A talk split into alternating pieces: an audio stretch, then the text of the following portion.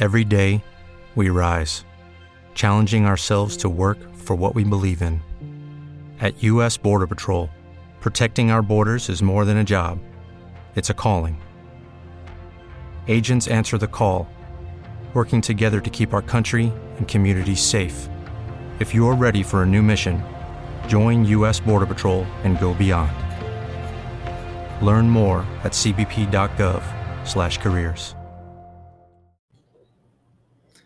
Welcome to another episode of Big Ten Spotlight. We are on the other side of the new year, and we are getting ready for Big Ten play to start up again. He is Deion Thomas, the all-time leading scorer in Illinois Fighting Illini history. I am Aaron York, and I am just a guy who's excited to get back to basketball after an amazing football day we had on New Year's Day. Now it's the day after, and it's time to get back to Big Ten play. There was a little bit of action over the holiday break, and almost everyone is coming off a win. Everyone except Michigan. Woo. Michigan lost to McNeese State on Friday, and now they're on a two-game losing streak because of the double overtime thriller. They lost against Florida in Charlotte, and this is a team we had high expectations for coming in, even with the departure of Hunter Dickinson. And they have played a really tough schedule, but it looks like, Deion, they're going to be fighting an uphill battle if they want to get through Big Ten play and into this NCAA tournament field. Man, I'll tell you. Well, first and foremost, AA, happy 2024, my friend. Looking good to get back. Looking forward to getting back on and kicking the spotlight off again in our discussions. And, man, but you're 100% right. Coming into the season, didn't really know what to expect with Michigan. I know you and I talked about this. We went back and forth, and then they turned around and they lost some games, as you mentioned, had some, a decent schedule, where they lost against some good teams. McNeese State may be better than what I think they are. I just don't ever think a Big Ten team should lose to whatever conference they're in. I'm sorry. The Southland Conference, yes. Okay. There's just games you don't lose. I'm sorry. You're a Power 5 conference team. You should not lose that. But if you go back, McNeese State, I'm joking. I'm serious, but not serious when I say this. They're 11-2 right now. So that team is not a bad team. But when you go and you look at this Michigan team, man, they're one of the top, they're the third scoring offense in the Big Ten. But you're last in defense. And there's not a big enough margin in between 83 points and 79 points that's going to get you on the top end of a lot of these games, especially when you're playing against tough teams. They've had their ups and downs. Juwan Howard is a really good friend of mine. He's been a friend of mine since high school. But, the truth is what the truth is. They are not playing well right now. And they're just – I shouldn't say they're not playing well. They're not playing good enough. You talking about a team that plays like a roller coaster. Oh, my gosh. Their ebbs and flows and their ups and downs are monumental right now. And until you can get those guys playing on a more consistent basis, then you're going to continue to lose games like you do against teams like McNeese State. And now you're starting your Big Ten run. You can go over really quickly in the Big Ten if you're not playing up to snuff. And like I mentioned, they're the number 3 offense in the league. But then you turn around and you're last in defense. That's what I remember when Tom Thibodeau was with the Bulls, and people used to always get mad at him. Oh, this and this and this. Tom Thibodeau said one thing, and I think this is one of the things, Illinois has been living and dying on right now. Well, not much dying, but living on. Rebounding and defense. You do those two things, you got a really good chance of winning most games. And Michigan right now, defensively, I'm sorry, sucks. Yeah, that is a blunt way of putting it. They have not been good enough on defense, and the stats show it, and so has their play. They had a chance to beat Florida. I think it was in the first overtime, again, in that game against Florida, where they had the lead late and they give up an offensive rebound. They were on defense. They give up an offensive rebound and Florida hits a three to equalize, and Florida would go on to win in double overtime against McNeese State. Hey, McNeese State, they are pretty darn good for a Southland Conference team, 77th in KenPom. And Shahada Wells is one of the best players in the country, averaging 19 points per game with 53% shooting. That's really hard to do when you're scoring at that volume. He had 30 points, 10 rebounds, 6 assists, and 5 steals against Michigan. But you're a Big Ten team. You're supposed to limit Shahada Wells. You're supposed to make life a little difficult for him. Instead, they go into Ann Arbor and win 87-76. If I had some hair, I'd pull my hair out. You're right. Yeah. And I'm going to say why. I forgot that this game was actually played in Ann Arbor. Come on. You don't lose on your home court to McNeese State. And, I mean, this Michigan team, you know, I talk about the defense, man. You cannot be next to last in defensive three-point percent. Today's world, and you just brought this up. This is why I had to – I'm sorry to interrupt you, man. It's all good, Deion. I pull my hair out. I don't have any hair. Yeah. If I had hair, I would pull my hair out if Big Ten teams can't go, whether you're on the road or at home, and defend against teams like McNeese State. But, again, Michigan, we talked about their defense. They're next to last in three-point percentage defense as well. But they're first in three-point shooting in the Big Ten. So you're either feast or famine. And I know Juwan Howard. I've known him, again, since I was 17 years old and he was 15 years old. No, this is not who he is. He is from the Fab Five, bro. Those guys rebounded. They shot the ball. They went up and down the court. They defended. They did all of these things. They rebounded. I mean, Michigan is in the middle of the pack and rebounded, even though they got some really good big bodies up there and some very athletic guards. You can't. That just cannot be a possibility, you know, that those types of things happen. I mean, the teams are coming in and out-rebounding Michigan. I mean, this shouldn't happen. I'm sorry. Go ahead, Big Fella. No. You were making a point. And I just stepped all over you. No, you're right. They for sure have to play better on defense. And here's the good news for Michigan. And they also have another home loss earlier to Long Beach State. So that's not good. Here's the good news for Michigan. They do have a road win against St. John's. Yeah. They do have a Big Ten win against Iowa. They restart Big Ten play.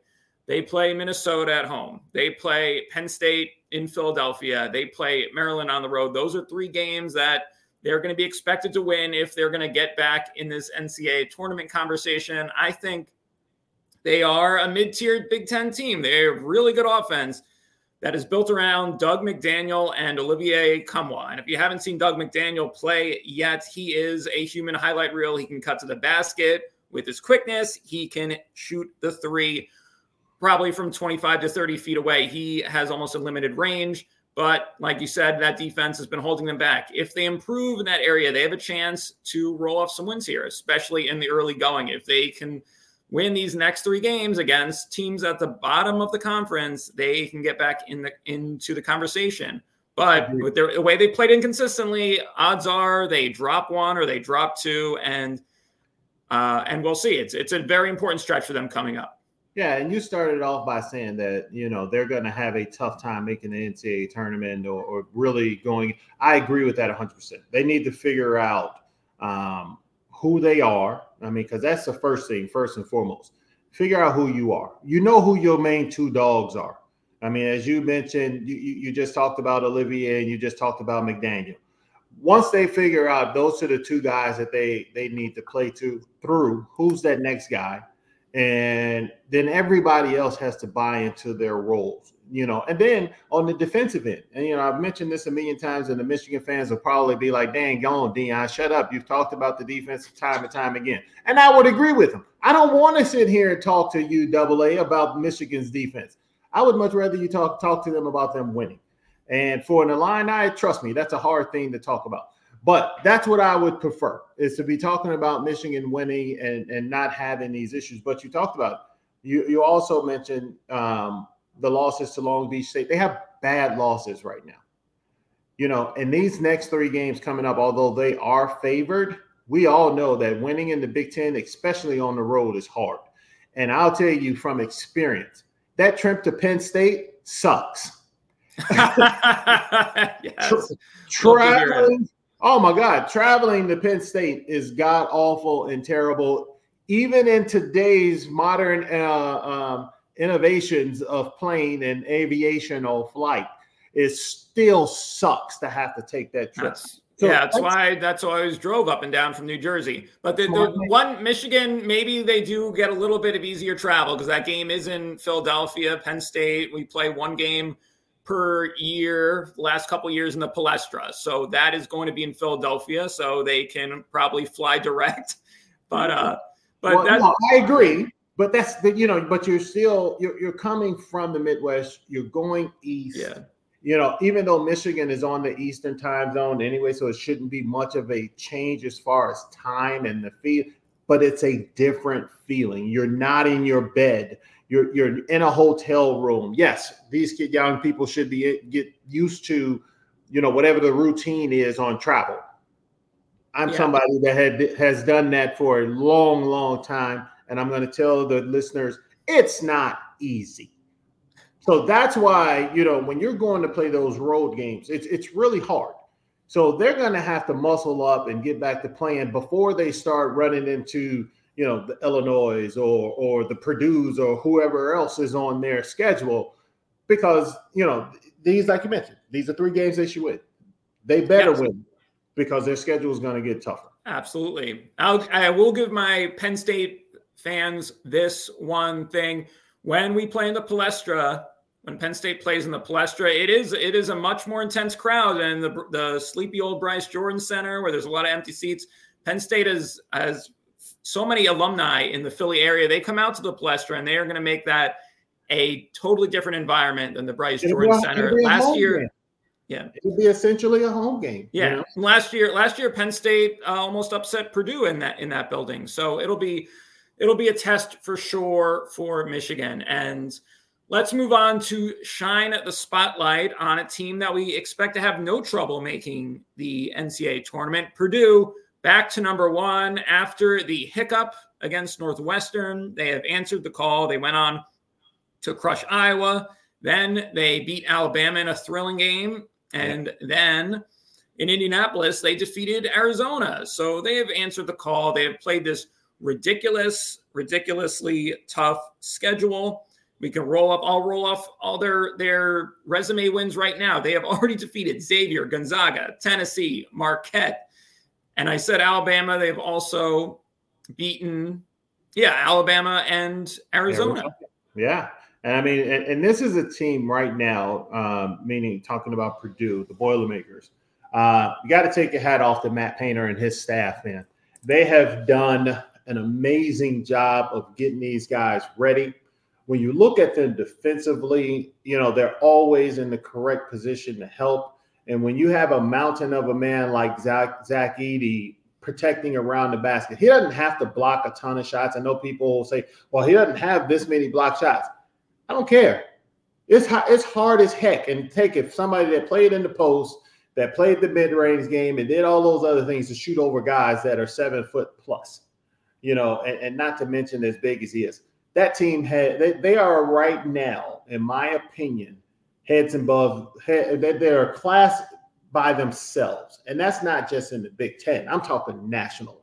They are in a class by themselves. Now, are they so far ahead that they can't be caught? No, they're not. And I think there are teams that really pose and systems that pose issues for them or could pose issues for them.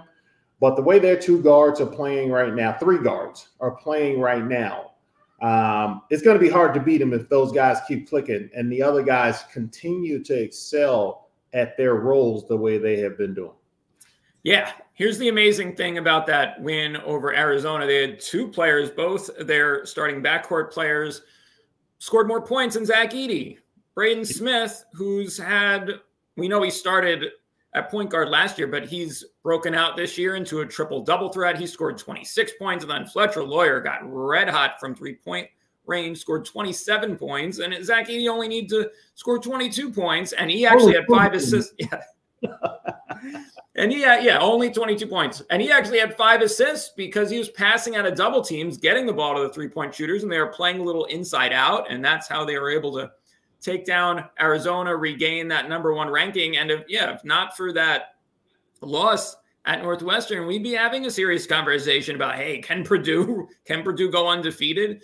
So, I mean, they'll probably lose 1 or 2 more games in Big Ten play because, like you said, it is so tough. There are so many tough road environments. But, this is a team that is a serious, serious national title contender. They are already battle-hardened from their non-conference schedule. You nailed one thing that has really made – you see the improvement in Zach Edey.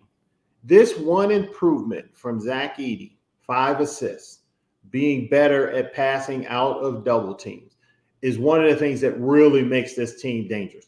What did people do to them last year that, where they would have their losses? They would double team Zach Edey. He would turn over the ball, or, whether it was off his dribble or on the pass, he'd turn it over. People would turn that into easy baskets, and it hurt them.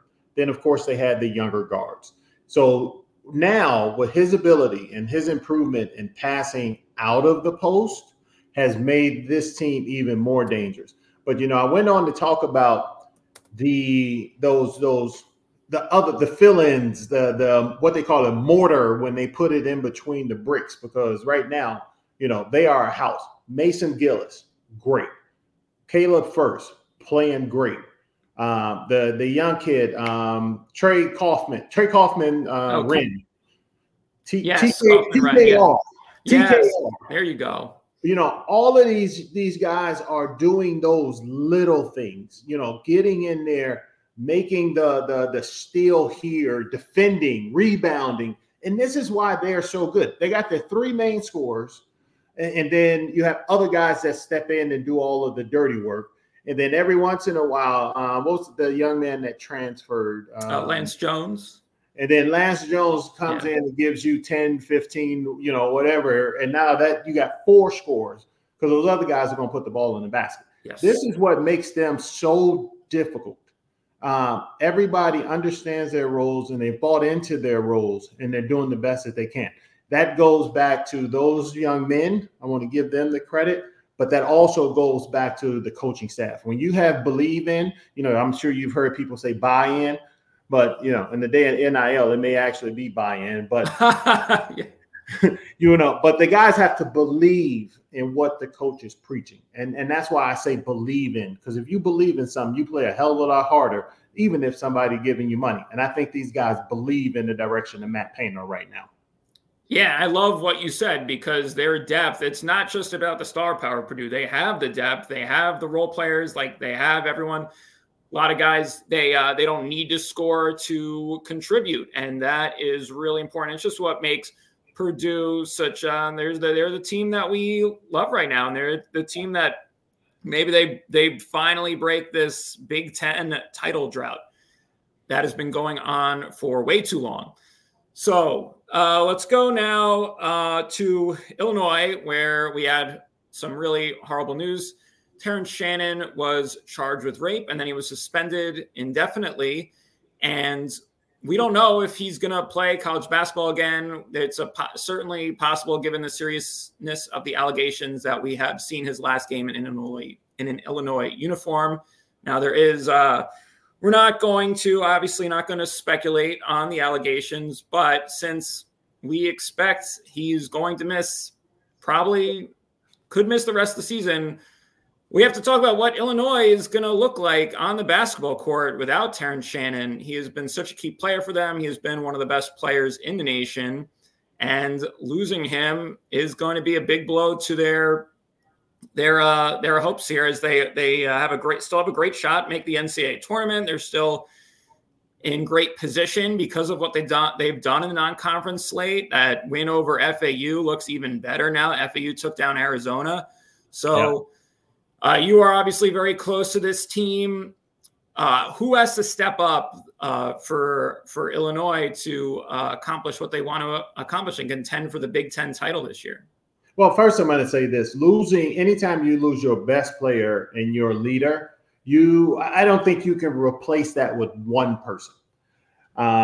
This is an area where you have to go back and look at the collective. And I believe the way Brad Underwood has constructed this team is really, yes, TSJ is one of the greatest players in college basketball right now. The way he was playing, first team All-American honors were right. We're at the doorstep. Even trip to New York for the NBA lottery could have even been there. And it very well may be there later on. We have no idea.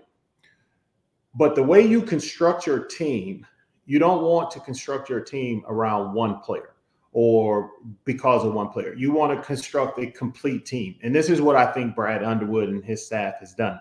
Last year, I think they were the second or third youngest team in the country. This year, they're one of the oldest teams in the country. So that experience alone will help Illinois to get over, to deal with this loss of Terrence Shannon Jr. As I mentioned earlier in one of about the Michigan discussion, rebounding and defense. This is the first or second ranked team in defense in the country right now. They're first in rebounding. I do know that. They've had multiple 50 rebound games. If they can continue that, then they have enough scorers to be able to compete. Coleman Hawkins, since coming back after his knee injury, is averaging 15 points a game, not to mention 6-7 rebounds a game. So he's playing at a very high level. Justin Harmon is a kid that averaged 16 points a game at Utah State. He can definitely come in and score for you. We all know Luke Goody's a great shooter. Quincy Guerrier, who averaged double figures last year at Oregon, has come in and stepped right in and is one of their leading rebounder right now. It's the way he's shooting the ball, he's shooting it lights out right now. So he's playing extremely well. Ty Rogers, big point guard, also able to utilize his positioning. And I mentioned Coleman. Then you go to Dane Danger on the inside. So they have the ability to be able to score inside and outside. So I don't think they will have a huge drop-off in offensive production, but what they are going to have to rely on is more ball movement, sharing the basketball, and doing a better job with the assist-to-turnover ratio, which they've been great the last several games. They're going to have to keep that up because you don't have that one guy that's going to take over in the end, like Terrence would do or like Ayo DeSumo before him. But as a collective, I believe they have enough to still get past that first weekend in March. And depending on the matchups, to go even further, because this team right now is red hot. I mean, they're coming off a great win against Fairleigh Dickinson over the holidays, where they had 5 players in double figures. I mean, you get 5 players in double figures. This is still a Division I basketball team. Now, we talked about the difference in the conferences. Yeah, you're going to have that. But in their league, Fairleigh Dickinson is going to be pretty doggone good. And what did Illinois do? They treated them the way Michigan should have treated McNeese State. So these guys came out and played well. You had 5-6 guys almost in double figures. You maxed 50-plus rebounds again. You didn't turn the ball over. And I think they had their assist-to-basket ratio was almost 60% off of assists. That is what the remedy is for not having Terrence Shannon Jr. Yeah, I think it's great. They got this game against FDU in before Big Ten play restarted, so they could play another team without Shannon Jr. in the lineup. And like you said, 104 points, that's pretty darn good against anybody. So they were able to get some good reps in. And like you said about Justin Harmon, I think he's someone who hasn't been exactly a star player for them, but he scored 18 points again and in 18 minutes against FDU. And he's someone who is a depth player who is going to have to step up. And Quincy Guerrier from Montreal, he has played so much better lately than he did at the start of the year. He was not a big-time scorer in November, but then 22 points in the loss at Tennessee and then 28 in the win over Mizzou. So he had already started upping his game. So that's good. And then Marcus Damask, who is someone I envision as sort of a point forward for them. He looked like he played into that against FDU. He had 11 assists, and he's someone who he could score a little more. With Shannon Jr.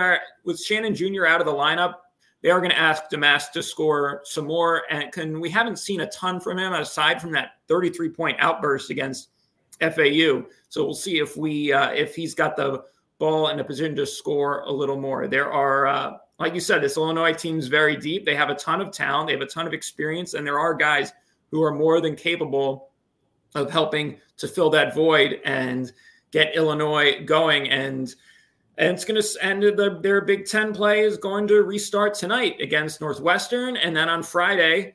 And, yeah, we could start here talking about the upcoming schedule, the biggest games of this week. I think the biggest one is Illinois visiting Purdue on Friday night. Not a lot of college basketball action on Friday night. So if you're going to watch so a lot of the nation's going to be tuned into that one.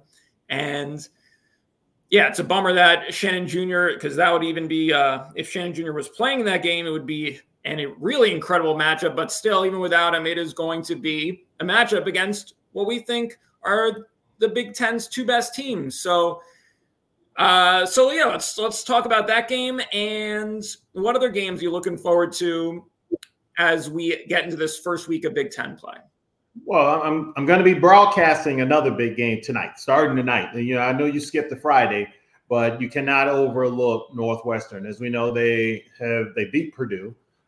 They've had some really big wins. At one point, they were ranked this year and then suffered a terrible, unexpected loss. But you have Boo Buie. Boo Buie is one of the best point guards in the country, and there's no shortcuts around that. As we saw, he had a big game in that game against Purdue, where he went back and forth with Zach Edey, going back and forth, making I wouldn't say making a name for himself, because the young man already had a name, but he's not the only player on that team. And I mean, and that team right now is 10-2, so they're a pretty good doggone team. First and foremost, Chris Collins has done a tremendous job up there defensively, what they do. And so that's one of the areas where they're really scary, because they're going to come out and play a style of play that limits possessions. Do they get out in transition? Yes. Are they more athletic than past Northwestern teams? Yes. But they also still work the ball and move it. They don't take bad shots, and they don't beat themselves. You know, we mentioned Boo Buie. Ty Berry is another heck of a player for them, who I really, really like. I mean, that young man can really get in and get after it. So when he's clicking, and when Boo Buie's clicking, and he's able to get, whether it's Ty Berry or any of the other guys involved, this team becomes even more difficult to beat, because they're always going to fight and keep it at a low score. You know, and then if they can get big Matthew Nicholson going on inside, I mean, he's not a huge scorer for them, but when they can get him going, he had a good game last year. When we played, if they can get him going again this year, now when they beat us in Chicago, in Evanston, that is, you know, it gives this team a different look. And as long as they can do that, I don't care whether it's on the road or at home. We talk about defense travels, and that's going to be the first test for this Illinois team, especially without Terrence Shannon Jr., because they're going to make you earn your points. And then you're right. Then they go up and they got to travel to West Lafayette and play Purdue. But another game I would say we need to look out for is Ohio State and Indiana. Now, These two teams have been what I would say slowly improving. We did our tiers in the last podcast, and I believe, if I remember correctly, both of us had them in that second tier. So these are not two just bad teams. I mean, I really like the inside players, the inside guys over at Indiana, the young guys, and then I like the guards at Ohio State. So we'll have to see which one dominates this game. Is it inside or is it outside? And then we'll be able to tell. But that's going to be another interesting game coming up this week. Yeah, that game is in the Fox primetime slate on Saturday, so that's going to be a game with a lot of eyeballs on it, and I expect both of those teams to be hanging around the bubble. So that's a game that down the road could have big NCAA tournament implications. And yeah, let's see what Indiana can do. They've lost to some of the best teams in the country. Their three losses were to Connecticut, Auburn, and Kansas. They are the only 2-0 team in the Big Ten, so they have that going for them with the wins already against Maryland and Michigan, and they'll look to keep that going this week. They visit Nebraska, who's a team I don't really know what to make of Nebraska because they have a couple strong wins against Michigan State and Kansas State. They also lost to Minnesota, and they got blown out by Creighton. So that is a test for Indiana, and then they play at home against Ohio State in a game that they're going to expect themselves to win, because I think Indiana sees itself as more of a tier one or tier two team at the top of the conference. And they're going to be able to prove if they have what it takes against Ohio State on that Saturday night. And yeah, like you said, I think this is a big test for Illinois on Tuesday. I might be looking forward to Friday, but I don't think Illinois is, especially since they have that in-state rivalry going, and because they just fresh off the loss of Shannon Jr. So I don't think anyone at Illinois is going to be overlooking that one. That should be really exciting. And yeah, we're gonna find out a lot this week. We're gonna find out a lot. The schedule is full of Big Ten games every day from tonight through Sunday, and yeah, I can't wait to see some of these results start rolling in, see how these teams look when they're actually playing against each other. We only got a small sample of that so far. So anything else you're looking forward to? Well, I'm looking for, after this slate of games, you and I, in our next podcast, we need to sit down and do the far too early NCAA bracket. And so then we could discuss that, especially I think after this early week schedule, I think we'll have a really good idea of who's who, because there are going to be some wins. We mentioned Minnesota. I think Minnesota is better than what we thought they would be. Nebraska. I think Nebraska is better than what we thought they would be. Now, granted, now you're in the Big Ten, now you're in conference where people are going to study you every single day when they know you haven't coming up, especially nowadays. I used to coach. We didn't have nowhere near the amount of information that these guys have now. So then we'll really get to see who you are. But you're right, kicking off this Big Ten contest, I'm ready to see what everybody can do. And I think that would be fun if we can do our way too early brackets for Big Ten play. Sounds good. We will see where the Big Ten teams stack up as far as where the bracketology experts say they're going to end up, who's on the bubble, who has work to do, and who's going into the field, who's going out of the field. It's always a fun discussion, no matter if it's in January or when we get into the nitty-gritty of March. Of course, we'll be talking more about that as every game starts to have major effects on that field of 68. So until next time, he is Deion Thomas. I'm Aaron York. This is Big Ten Spotlight. Make sure you like and subscribe. If you're on YouTube, you can leave a review. If you're on iTunes or Spotify or wherever you listen to us, this has been Big Ten Spotlight. Enjoy the basketball. Peace out. And let's go. Hey, for you, those people, before we peace out, make sure you look at the Believe Network. Got a lot of information on there and a lot of podcasts that I think people would enjoy. But you're right. Peace out, big fella. I'll talk to you later this week. Sounds good.